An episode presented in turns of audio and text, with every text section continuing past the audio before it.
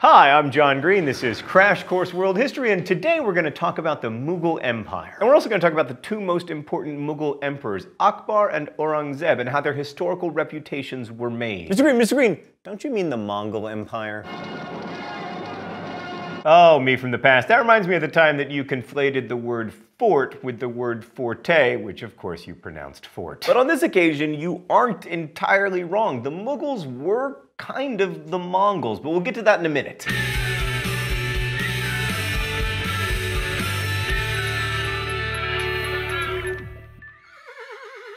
So the Mughals were Muslims who created an empire in India that held power for roughly 200 years between the early 16th and early 18th centuries, although technically the Mughal Empire didn't come to an end until after the Indian Rebellion against the British in 1857. Now the Mughals weren't the first Muslims in India, those would have been merchants, and they weren't even the first Muslims to rule significant parts of India. That honor goes to the Delhi Sultanate, which began in 1206 in northern India. But the Delhi Sultanate didn't last very long and it was replaced by a bunch of regional kingdoms, and one of them, the Lodi Sultanate had the misfortune of falling to the founder of the Mughal dynasty, Babur, in 1526. Not Babar, although that would have been awesome. Babur was descended from Timur, the last great Central Asian conqueror in the Mongol tradition, and also from Chinggis Khan, which explains why Babur and his followers are called the Mughals. It's the Persian Arabic word for Mongols. Now I know what you're saying, something like 12% of human beings currently living in the world are descended from Genghis Khan, but Babur got it on the ground floor of it. Anyway, I think we have some footage of Babur raiding the Lodi Sultanate, don't we, Stan?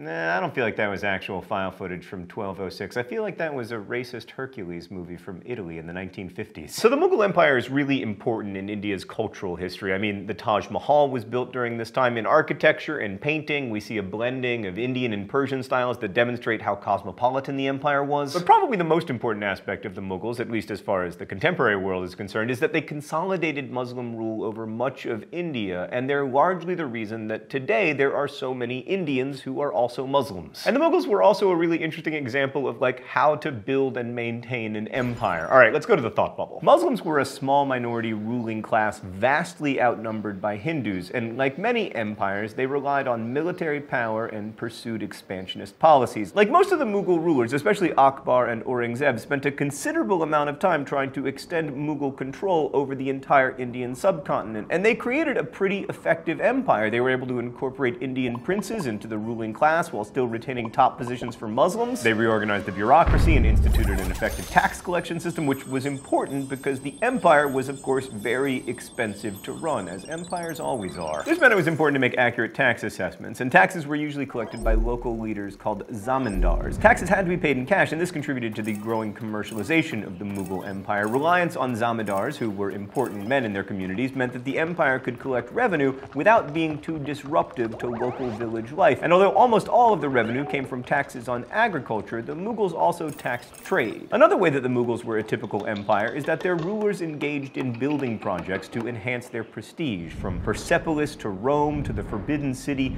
building monuments to one's greatness is what emperors do, and the Mughals were no exception. As Muslims, many of their building projects were mosques, but the Mughals also built forts and, most spectacularly, mausoleums. Thanks, Thought Bubble. So most history classes that mention the Mughals focus on the con contrast between Akbar and Aurangzeb. Akbar comes off as a good ruler, and Aurangzeb is painted as the guy who ruined the empire. The typically positive historian's view of Akbar, who ruled from 1556 until 1605, can be summed up in this quote from Asher and Talbot's India Before Europe. Through his reforms of administration and taxation, Akbar created a sound and enduring foundation for Mughal governance, while his tolerant attitude and inclusive policies toward Hindus and Jains helped create a state that was more Indian in in character. That tolerance aspect is especially important. Like Akbar rescinded the jizya, the tax that non-Muslims had to pay, and in 1580 he gave all non-Muslims the same rights as Muslims, instituting a policy called sul-i-kul, which translates to universal toleration. Now, in part, this policy was designed to lessen the power of Muslim religious scholars who might have been disturbed by the way that Akbar blended Islamic and Indian ideas of kingship, especially the idea that he was, you know, kind of a little bit divine. Slightly problematic idea associated to a lot of Muslim scholars, given that the foundation of the Islamic faith is the statement there is no God but God. But yeah, yeah you know. In addition to the Sulikul, Akbar built his reputation for toleration by sponsoring discussions of religion and philosophy. He even commissioned a building for religious discussions, the Ibadat Khana, where Muslims and Brahmins and Zoroastrians, Jains, Christians,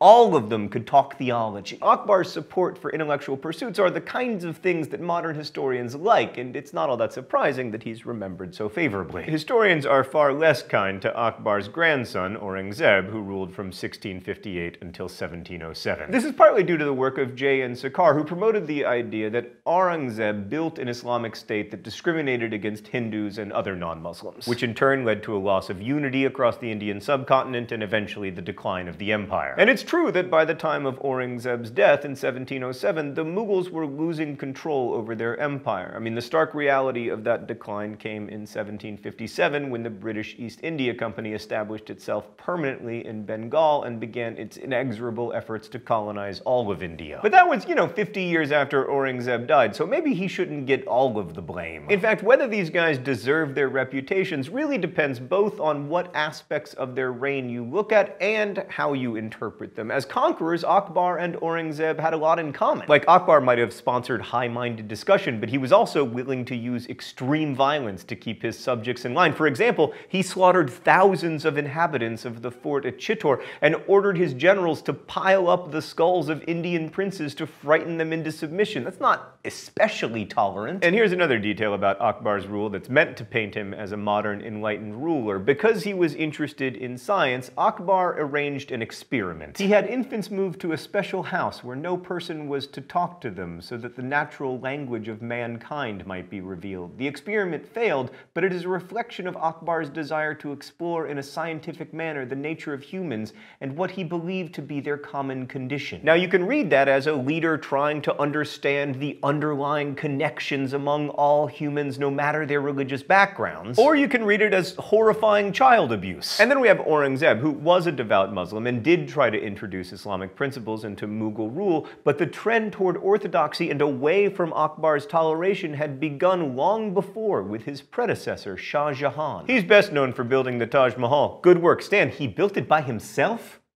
Well, apparently he had some help. But the maintenance of the Taj Mahal took all the revenue from 30 villages, and maybe Aurangzeb's orthodoxy was less important than his desire to appear to be a sober and frugal leader. Aurangzeb was also accused of destroying temples in 1669, although in fact they were just damaged, and this was primarily done to send a political message to opponents, not as an act of religious orthodoxy. He also tried to limit expenses at court by prohibiting the use of gold in men's garments, and he stopped the traditional practice of being weighed against gold on his birthday. Unlike Akbar, who is seen as being a patron of the arts, Aurangzeb is remembered for getting rid of court musicians and poets, but he got rid of them because of financial constraints. Well, and also because of his interpretation of Islamic law, and that last point interests me. For those who want to see him negatively, Aurangzeb's orthodox Islam had no room for musicians or poets. But it's also possible to see that decision as a prudent cost-saving measure. Here's another detail from Aurangzeb's life that's been used to paint him as a zealot. Aurangzeb unlike his predecessors, was buried in a simple outdoor grave rather than an elaborate and expensive tomb. You could see that as a symbol of religious faith, or as a sign of humility, or an attempt by a thoughtful ruler to spare his subjects the expenses of, like, keeping up his tomb. That said, in the long run, the Taj Mahal has done pretty well in terms of generating tourist money, whereas I don't think anyone's paying to see Aurangzeb's grave. But the thing is, Aurangzeb needed to save money. If he was a bad ruler, it's mostly because he spent so much time and treasure fighting rebellions in the south of his empire and then neglected the north where unrest grew as well. It's overly simplistic to say that the glory days of the Mughal Empire were about tolerance and the downfall was about intolerance. Really, there were lots of factors that played into the decline of the Mughal Empire, including growing factionalism at the Mughal court, the rise of regional powers, and the breakdown of the system of governance by local nobles. Historians are in the business of making claims about what happened and supporting those claims with evidence, and often this evidence provides the details that make reading and learning about history so much fun. Now, sometimes the details suggest only one interpretation, but in many cases they can lead us to multiple conclusions. And the reigns of Akbar and Aurangzeb provide good examples of why we need to be careful with our details. It's possible that Aurangzeb was a terrible ruler because he tried to impose Muslim orthodoxy on a Hindu majority, and no doubt many Hindus felt so, especially after he reinstituted the jizya. And he did try to introduce Sharia law as the governing principle in the empire. But it's also possible that Aurangzeb's bad reputation comes from a contemporary preference for tolerance over piety in our rulers, or from a general feeling that states are better ruled by secular than religious laws, or from the fact that it's just hard to rule a declining empire well. Ask President Obama. Our experiences and biases make us more likely to see the dismissal of court musicians and poets as an example of religious fanaticism than as like a cost-saving measure. And maybe Akbar, who could be as brutal in his military conquests as any emperor, comes out in a good light because he did advocate religious toleration. But it wasn't totally or even primarily due to his religious tolerance that Akbar was able to win most of his wars. And the many rebellions against his reign suggest that he wasn't as popular with his subjects as he is today with historians. One last note about how the way that we look at the past can shape the present and vice versa. We need to be particularly careful here because the Mughals continue to play an important role in how Indians imagine themselves today. One of the roots of contemporary Hindu nationalism is pride at India's throwing off the shackles of imperialism, and for many Hindu nationalists, that history of imperialism starts not with the British, but with the Mughals. We often use history to define ourselves today, and one of the most common ways to do that is to make negative claims about the people that we say we are not. And so when we look at historical figures, we need to be conscious of the fact that we are looking at them. Thanks for watching.